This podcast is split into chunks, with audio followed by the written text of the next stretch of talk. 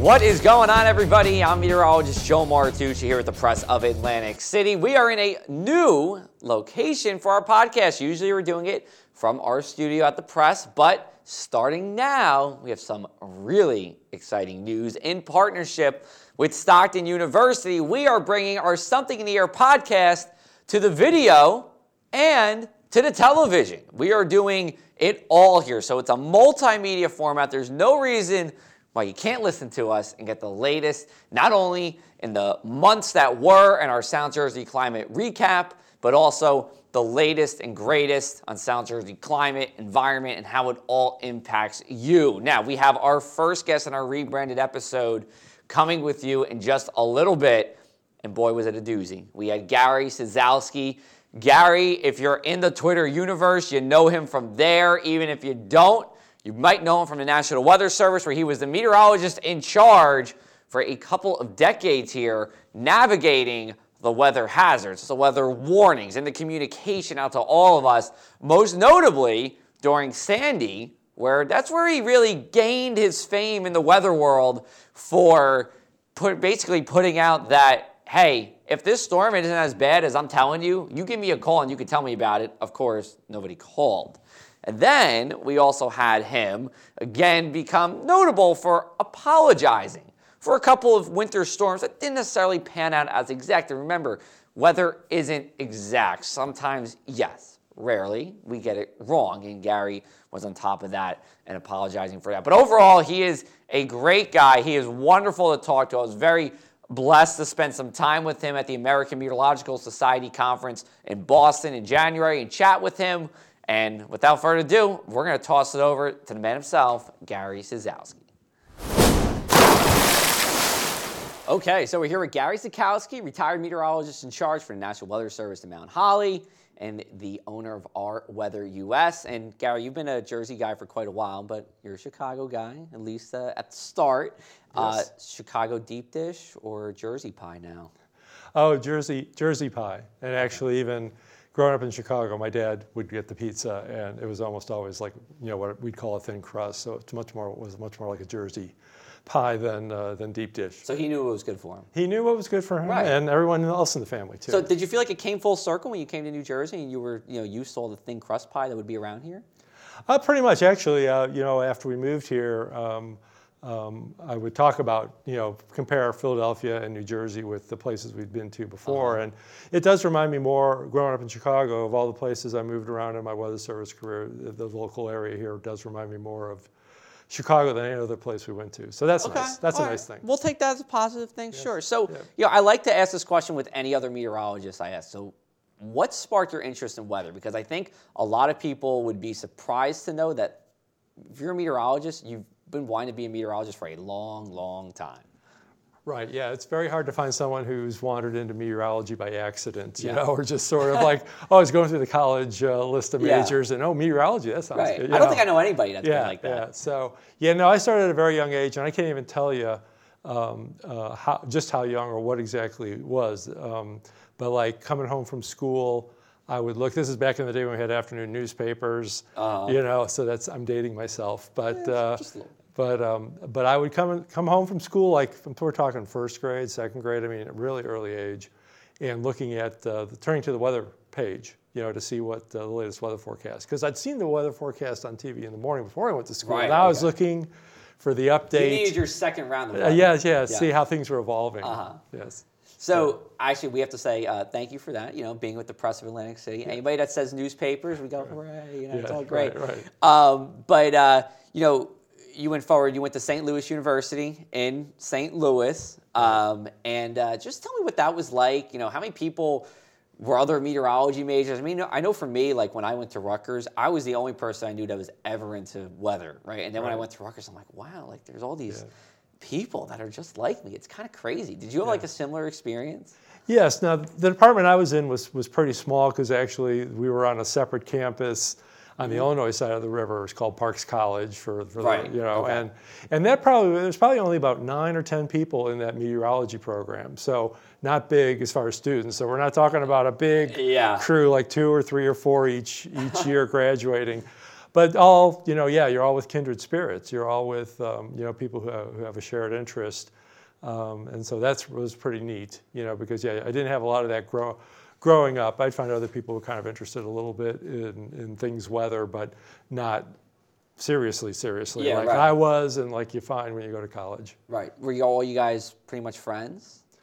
Yeah, pretty much. I mean, it's, I was going to say we socialized quite a bit, uh, and we got along. So you know, some people we lost a few people along the way. The math did in a couple of the Yes. we and we tried to help. You know, that was one of the things. You know, we you know I think um, a lot of people who are outside of meteorology don't know just how math intensive it is. Uh, you know, and science intensive it, it is, and it was hard for some people. And so we would help, you know, part of the socializing was helping each other, get, getting some people through calculus Yeah. or differential equations. So- I, I always felt like our GPAs needed like a little bit of a boost in college because we were doing Calc 2, Calc 3, Right. 4, physics, chem. Yes. It never worked out that way. I guess I Yeah. have to keep putting the petition in. But what was, you know, when you were in college, what was hot in the streets? What was like the biggest thing in weather at the time? Oh my gosh, that was a long time. so without I remember. yourself. Yeah, yeah. I was gonna say is I think just the um, there was a lot of understanding of uh, at that point. Well, I'm in the St. Louis area, so severe weather, convective severe weather, which means uh, severe thunderstorms, hail, wind damage, tornadoes, and there was a lot of advancement in the science um, going on then. Uh, the first tornado warnings were only issued like about 25 years before I started going to school. So, tornado warnings and the ability to do tornado warnings, and frankly, we weren't very good at doing tornado warnings back then. Right. Um, but just the ability to try to do stuff like that was really still kind of, um, you know, I wouldn't say it was cutting edge, but it was pretty close to cutting edge. The other thing was um, computer modeling was just kind of getting going. Uh, so numerical weather prediction now, you know, is the Right. proper terminology. But um, you know, we had we had just bare bones computer models. We had the um, the barotropic, Oh. uh, which we don't. Now run- we're throwing out big words. yeah, yeah, yeah, I know. And then we had the PE, which stood for primitive equation, and that's like the great great grandfather of the GFS model that people again might know of now that you get nowadays. And uh, and then the LFM, which was brand spanking new at that time, and now has been put to sleep. So it's you know, there was a lot of, but you didn't, you just didn't have a lot of the tools that you have now. You know, Doppler radar wasn't happening yet. Uh, you know, there wasn't uh, the satellite imagery was very crude compared to what you would um, what you, you get now, and you would get it no computers to speak of, so you would get it because like a satellite imagery would come over this fax machine, Yeah. you know. So I feel like a lot of trees were killed during that process. yeah, yeah. So Yeah. Uh, so everything, yeah. So everything was very paper oriented, Uh-huh. and um, and there were new tools to kind of look at that were either new for that year or just started a year or two ago. Right, right. Now, after you graduated college, just kind of take us to how you got to be, you know, pretty much in charge of your own office. You were in charge of the office in Mount Holly, which I know is one of the largest by population. Right. Uh, so, how, what kind of may put you through your journey? And kind of a question too, if you can answer it too. Like, did you know you wanted to go into the National Weather Service? Did you have other interests? What kind of, who made you? What made you who you are now? Yeah. Well, I did want to go into the National Weather Service. One, you know, again, I was kind of excited when I found out, and this was even before I went to college, that, you know, wow, you can get a job and they'll pay you, you Yeah. know. But a lot of people, when I would tell them as I was getting in my high school years, they would be like, oh, what TV station are you going to be on? And so Yeah. there was a lot of redirection toward the broadcast meteorology. It was true back then. It's still true now that a lot of mm-hmm. people get their weather information from television. So when I would mention something like the National Weather Service, you know, I get this deer in the headlights, kind of like, you know, what, gee, what's that? What you is know? Yeah. So, um, but yeah, I like the National Weather Service because one, you you know, they do weather forecasting, and then the second thing, I did like the public service aspect. I really did like the idea that. Um, you're helping people. They're the ones who are issuing the warnings, tornado warnings, uh, you know, blizzard warnings, whatever. Um, and so that's a real uh, public service aspect, and that was another draw for me. Yeah, and I think for a lot of people who don't understand, you know, you're really the front lines of weather. You're putting out the warnings and the watches, and you know, us in the media, we're taking what you say and put it out. We're almost the middleman in a sense. So you're the ones, you know, that are really monitoring and have to monitor because it's your job to protect lives and save people as well. Let me ask you, did uh, government benefits play a role into that as well? Because they're pretty good sometimes, right? I was going to say, government was a you know uh, was a steady job. Uh, you know, the pay is not super high, but they do things, you know, you get you get annual leave, you get you know time off if you're sick. You, Right. you know, you, you actually do a, a rare word these days. You get a pension. So yeah, that's a word. Uh, that wasn't so that wasn't know. so unusual back then. You Yeah. know, when I first started, there were a lot of private companies that did Right. that too. But yeah, as time as times changed, right. Uh, you know, those kinds of things are, are a little more rare than than they than, than you know they used to be. And for a lot of meteorologists, uh, it involves a lot of travel across the country, right? Going from place to place, job to job. So, what kind of got you? Where did you go across the country, and how long were you at the National Weather Service in Mount Holly?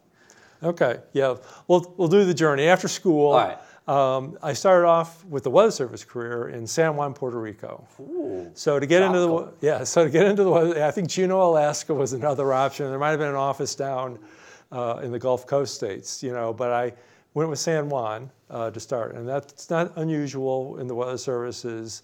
Uh, to get into the weather service, get your foot in the door. A lot of times you're going, you know, someplace or Bismarck, North Dakota, Right, or you yeah. know, you know, places where it's a little harder than average to fill slots. They would be most more. You might be more likely to get Yeah. a, the first job, your foot in the door. So I did San Juan, did that for a little over two years. I did it for almost two and a half years. I actually captured three hurricane seasons uh, there. Oh, uh, and then I went to Oklahoma City. Mm-hmm. Uh, now that office is down in Norman. Now it's at the now it's down in, in the, the National Weather Center. But um, back then it was up at the airport in Oklahoma City, and I was there for six years. Learned a lot about there was a prototype Doppler radar, so I started to learn about Doppler radar Got it. and learned a lot about severe weather um, uh, in six years in Oklahoma, as you might might imagine. Oh so, yeah, absolutely. So, so Severe then- weather we don't even see here in New Jersey. Uh, yeah, we get some, but nothing. It, it tends to be a much bigger beast out there. So, um, and then I came east. I came e- actually to the Washington D.C. area where I did several different jobs over about an eight or nine year period. I actually worked at Weather Service headquarters for a while. Then there's a national National Centers for Environmental Prediction, NCEP. I worked at their facility back back in the day when it was in Camp Springs, Maryland. It's now up at College Park. Okay. Uh, and then I worked, I moved back out into the field. I worked uh, as part of the management team at the Sterling, Virginia office, which is just outside of Washington, D.C., It's by Dulles Airport, which is to the west. And so I started my management career there, actually. That was the first time I was actually worrying about things beyond, uh, you know, what a, re- a regular forecaster would be worrying about. Right. And then after about three years there, I came up to Mount Holly, and that gets us up to 1997, uh, where I was in charge of the Mount Holly office, uh, and that continued until until I retired in 2016. Great, and uh, I'm sure that was a big milestone for you when you retired. And we're going to talk about a couple of other milestones. We have the National Weather Service celebrating an anniversary, Yes. NOAA celebrating an anniversary, and the American Meteorological Society celebrating an anniversary. So Yes. we're going to talk about that in just a little bit.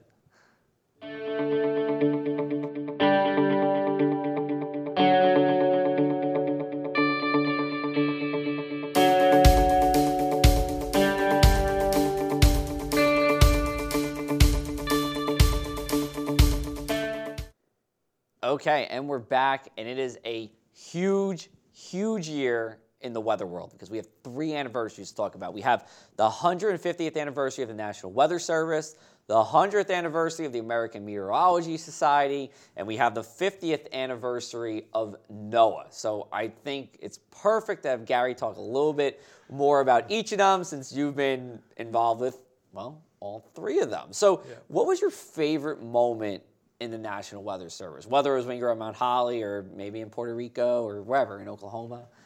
Yeah, it, it's that's a, it was an interesting question. I struggled with it because I'm sort of like you know I had a lot of positive memories really wherever I went, Right. you know, and so you know, but we tend to meteorologists tend to you know I hate to say like active weather, but we tend to that's where our memories tend to go, you know, and so so I'm going to drag that question back to, back to Sandy. Okay. So I wouldn't say obviously I wasn't happy, you know, that of all the, all the you know impacts that so many people suffered so much property was damaged or destroyed. But I'll, uh, the reason why I, I'll, I'll tie it to the word favorite is because of all the places I've worked, all the offices I worked, I was never more proud of my coworkers than the staff at Mount Holly and how they handled Sandy. That that was literally, you know, the five alarm fire. This was the, the, uh, the, the call to action.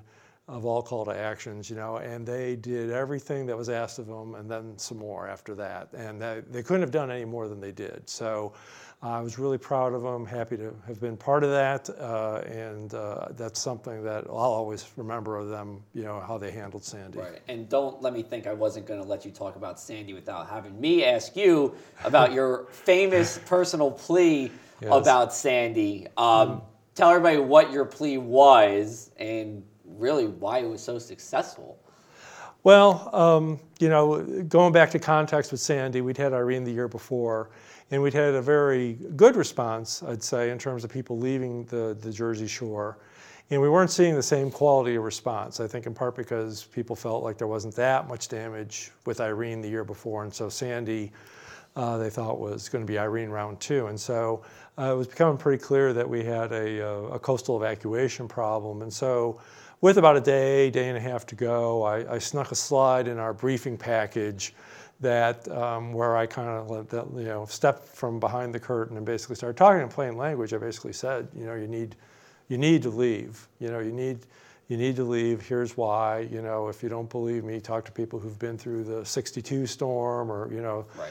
Uh, and then I also said, you know, and you know, and if you leave and you know you're displeased, you know, you can call me up afterwards and com- complain to me. But I just I said, but, but my only response will be I'll be just be happy you're alive because yeah. I knew it was going to uh, nail us at that point in time. It was too far. It was too close in rather to for us to escape major impacts and almost certainly a landfall in New Jersey. And I just wanted some people to, who weren't getting out of harm's way, you know, uh, ideally I would have loved everyone to get out of harm's way. That didn't happen. But some more people did. Some people did contact me afterwards and said that was kind of the kind of tilted the uh, you know the decision over to getting out of harm's way. Yeah, I remember seeing that myself. Now I was at Rutgers at the time, so I was still student. But when I saw that, I'm like, this is serious. Like yeah. you know, the meteorologist in charge said you can call me if you have an issue. I mean, that's I try to do that a little bit on my social media if there's ever something significant, but like you just went there, and I don't think you didn't get any bad calls. I'm imagining after. No, no. The only people did the only calls I got, you know, after the fact were just media folks contacting me to see if I'd gotten any calls. Yeah. I said no, just just, just you and a couple others, you know, That's who called it. to see see what was happening. Right. So. You know, we like we in the media always like to know what's going on. Oh yeah. Well, you knew uh, you knew that I'd put that out there, so people just wanted to find out, you know, yeah. did anything happen? No, Sandy was so bad that that. that everyone was, you know, dealing with that. There was wasn't any complaints about, gee, it wasn't that bad. Uh, yeah, absolutely. Now I'm going to flip the question on you. You know, what was a more challenging moment that you had during your time in National Weather Service? Yeah. So yeah, the other the other side would be the um, um, would be the apology storm, mm-hmm. as I would call it. Yeah. So that was in January 2015. Um, a personal that, plea of a different type. Uh, yeah, you know, basically we called for a, a, bunch of snow, and it didn't it didn't happen. We got some snow, but not nearly what was forecast. And um, uh, to circumvent what I felt was going to be a really bad, you know, reaction, um, I went and uh, apologized for it uh, via via my favorite social media, Twitter. Yes. Uh, and uh, so and that got quite a bit of reaction. So kind of kind of took it away from the uh, storm uh, not really de- developing anywhere near what it was supposed to do. Uh, you know, again, for, for people who don't remember, this is like in Philadelphia, they were supposed to get like up to 18 inches of snow, and I think the final total was about one and a half or two. Yeah. You know, yes. so we didn't miss it. I think it. There was a lot of dry air to the north. Yeah, we didn't, we didn't, yeah. we didn't miss it by a little bit. We missed it by, you know, it was a real swing and a miss. And so, apologizing is not something that's normally done. Um, uh, and that got it got some reaction. Uh, uh, my bosses weren't super thrilled. In uh-huh. all candor, there were other people who thought it was a bad idea, but the media thought it was a wonderful idea. I got all sorts of invites, which I couldn't honor because because uh, we weren't going that way. But right. there were a lot of people who wanted to talk to me about you know what happened with that. But that but that didn't stop media and people in general from commenting on it. Uh, you know, and, and a lot of people viewed it positively. And it is kind of interesting, even though, you know, again, one of the things I heard is, well, we don't do apologies or yeah. we don't apologize. You know, you know, since then, Al Roker's apologized. Mm-hmm. There are mayors of multiple cities across this country who, in a big snowstorm, didn't didn't materialize. Either that, or maybe they didn't handle a snowstorm well. I've seen more. I think I've seen more apologies over the past, uh, you know, three or four years uh, yeah. than I did prior. So, um, and then the only other thing I'll say just on the apology thing is just. Um, the reason why to apologize was just we're getting so good at this, we're getting so good at weather forecasting that people are really starting to depend on us. And so when people were like, oh, you know, they, they always get it wrong, you know, they don't put a lot of stock in it. But now all sorts of stuff, you know, not just schools closing, but highways, transportation systems are shutting down, airlines are flying all their planes out. You know, every, there's a lot of money riding on these decisions. And so that in that case, I thought an apology was appropriate. Yeah, I think if you use it sparingly, right? Yes. And it, it, it, it's good, and it shows that you're human too, right? Yes. I mean, we're all human. We're not Yeah. just the National Weather Service. We're not just the Press of Atlantic State. There's people behind them. You know, one question uh, we'll wrap up for this segment is, you know, being in southeastern New Jersey, the one thing we focus on a lot is coastal flooding. Uh, we've seen more coastal flooding than ever before. Um, you know, we can go on and on about it. But what's one thing during your time at the National Weather Service that you've done, or maybe just the National Weather Service in whole has done in the realm of coastal flooding, if we can kind of really tie that to South Jersey specifically? Yeah. Yeah, I mean, I think, and some of this, a lot of this work was was ongoing when I was there, and then some of it, you know, in all honesty, continued after I retired. But I think I, I still want to focus on this. There's a lot of really good information that are available to people regarding coastal flooding that we didn't have um, even uh, like five, ten years ago. And what I'm talking about is like we have things again, it's science term, hydrograph, but we now have charts that show people exactly how high the coastal flooding is going to get at different locations, Atlantic City, Cape May, other mm-hmm. locations where we have gauges along along the coast. So now not just a text product, a piece of paper, you know, with some numbers on it. Now you've actually got a graph and you can see how high it's going to get and then when it's going to drop back down below flood stage again. So maybe then you, know you can go back out there and try to do some cleanup. So we have a lot more detailed information, and that gets updated every six hours. So people get a new forecast. You know, as the storm gets closer, they get better planning, and that's just we just had a hard time. Coastal flooding has always been important. It's one of the first things I learned. You know, when I came to Mount Holly, was just how important coastal flooding was as an issue along the Jersey Shore and anywhere along the coast or Yeah. up the Delaware Bay. But I think there's a lot more information, including graphic and imagery, that people, lay people can understand, as opposed to having to have some expert kind of tell you what it means. The the general public now can look at things and say, okay, this is what I see is going to happen based on the forecast, and uh, this is what I should probably start doing to t- prepare for it. Awesome. Thanks, Gary. And coming up, we're going to talk about how you, yes, you, can be a part of the weather community.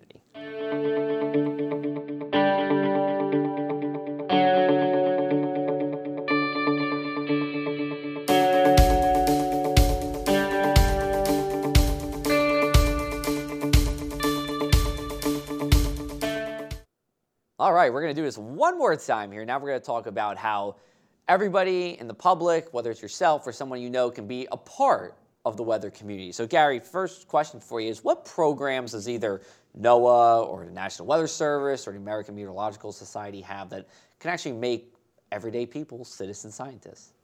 Sure. We'll start with the uh, National Weather Service. They've had a program for quite a while called Skywarn, and that's um, uh, you, you get some training basically, and then um, uh, you then call in reports. You get a Skywarn spotter ID, and uh, and then if there's hail, if um, you know you're measuring snowfall, um, if there's damaging winds. If hopefully you don't, but if for some reason you see a tornado, you know, Knock those are we don't. Right, right, right. Um, that can be called in because that's really, you know, the Weather Services obviously has a lot of detection tools, uh, Doppler radar for a lot of the severe weather and satellites and stuff. But, you know, what really matters is, is the, literally the ground truth, you know, how much snow has fallen. Uh, we have a severe thunderstorm warning out, which means one inch hail or greater. Uh, and then, you know, someone calls in a report and says, oh, I got hail an inch and a half and it's still getting bigger, you know, so that tells us, okay, this storm is, you know, indeed severe, and maybe we need to increase the hail size in the warning update that's coming up here in another couple minutes. So that those reports can come in, I can literally be used in real time to adjust or update, uh, or in some cases even issue a, a warning. So that ground truth is very critical to the whole uh, warning process for the National Weather Service. Okay. Um, for uh, NOAA, um, again, you've got probably cocoa CoCoRaHS would be what I'd, uh, you know, first comes to mind. Um, and this basically is um, It's a a weird acronym. It's a- but it does it's- stand for something. Right, yeah, I know, and I'm not going to try to explain yes, it. I I won't either. We'll, we'll just go yeah, with it. but NOAA is support is supported by NOAA, and it comes through this different state climatologist's office in each state. But basically, you get a you get a rain gauge, you get uh, and you get told you know how to you know um, uh, measure snow, the proper way to measure snow,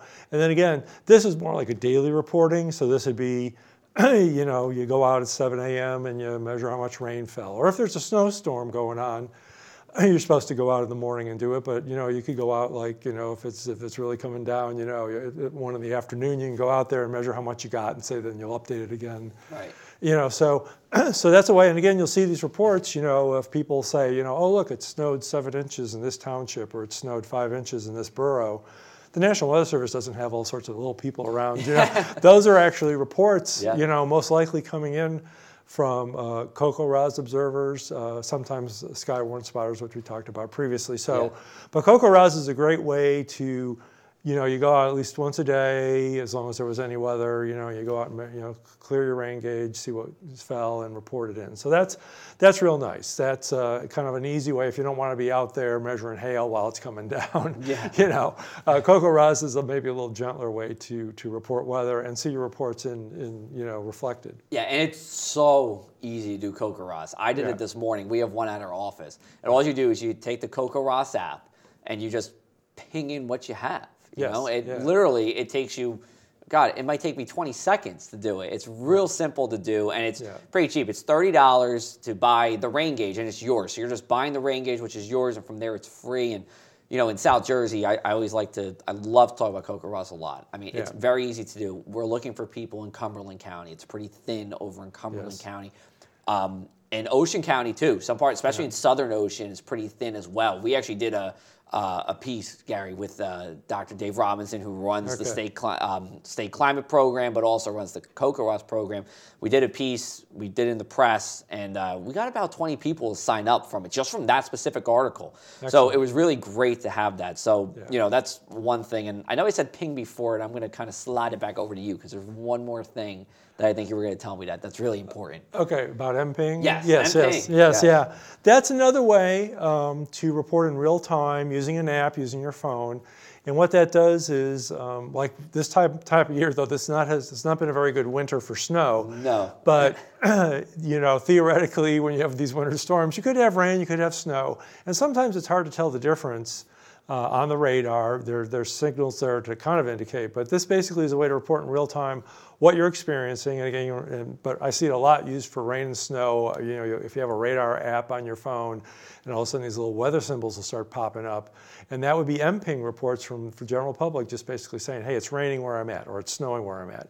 Now, if you see wind damage, if you have again, if you have hail, you know, you can put those reports in too. But I see a lot of it used for rain and snow. So again, that's not if just saying, hey, it's raining outside, or hey, it's snowing outside, and you can do this at home. You can do this you know, if you're driving somewhere, don't do it while you're driving. Right. But when you park, you know, and you say, hey, it's snowing here. It was raining at home, but now it's snowing where I'm at. You can report it, and you know, obviously your phone knows where you're at. So then the report geolocates to mm-hmm. to where you are. So again, it's real nice, uh, real time uh, reporting. Uh, that's fairly easy for people to, to use. There's a lot of weather enthusiasts out there, and sometimes you know they're they might be wondering what I can do. This is that's a real easy app to use on your phone. Great. And you know, real quickly, too, we have uh, about a minute left, so I'm going to ask you two more questions. First question is, you know, where do you see the National Weather Service going in the next 10 years for our specific office, so Mount Holly, which covers South Jersey? What do you think is going to be the biggest focus for them during that period of time? I, think the focus on, on in general, but, and again, certainly for the Mount Holly office, is on impacts. And I think what uh, weather impacts. And so I think what the focus will be is on the communication of that. You know, and what I mean by that is an example, you know, eight inches of snow, that's pretty significant. But there's right. a big difference on the impacts if it falls at 2 a.m. on Sunday morning, because then most people are just like, oh, look, they wake up and they're enjoying. Yeah. Most people have to go to work. Uh-huh. If that falls at the rate of two inches an hour at 4.30 in the afternoon on Monday during the rush hour, you've got gridlock. So the same amount of snow can have very different impacts. And that's, that's where I see the focus going is not just assume, just not just throwing out the forecast, hey, it's going to be eight inches of snow, but then this is what it means. This is well, how it will affect you uh, whether you're traveling or whether you're staying at home. And we'll wrap up with this. Keeping with the uh, National Weather Service in Mount Holly, let's talk about the uh, current crop of meteorologists that are there, some of which I'm friends with. Um, yes. You know, yeah. how do you how do you, uh, as you're kind of viewing your eye from the sky, viewing from afar, how do you, uh, what are you most excited about about what they have brought over the past couple of years? Yeah, you know, weather is just this is the best it's ever been, and it's really exciting to watch them get better at it year after year after year. That there's never been a time where we've been, you know, better than this now you know, for tornado warnings or hurricane warnings or winter storm. So they really are on the cutting edge. They're taking science and they're applying it. It's not just some research project sitting in the back. They're using the tools, Doppler radar, satellite weather models, and they're really uh, bringing it home in terms of putting out high quality forecasts. I just see them keep getting better and better at it, and I, and I don't think they're done yet. They're going to continue. All right. Well, Gary, thanks so much for the time. We really appreciate it. It's been great. I know there's way more we can dig into. Maybe we'll have you back another time. We'll get you over here. We'll talk more about, uh, especially about the anniversaries, because they're, they're really big anniversaries for us here. But thanks again for the Yes, time. sure. Thank we you. appreciate it. And we're going to close out in just a little bit.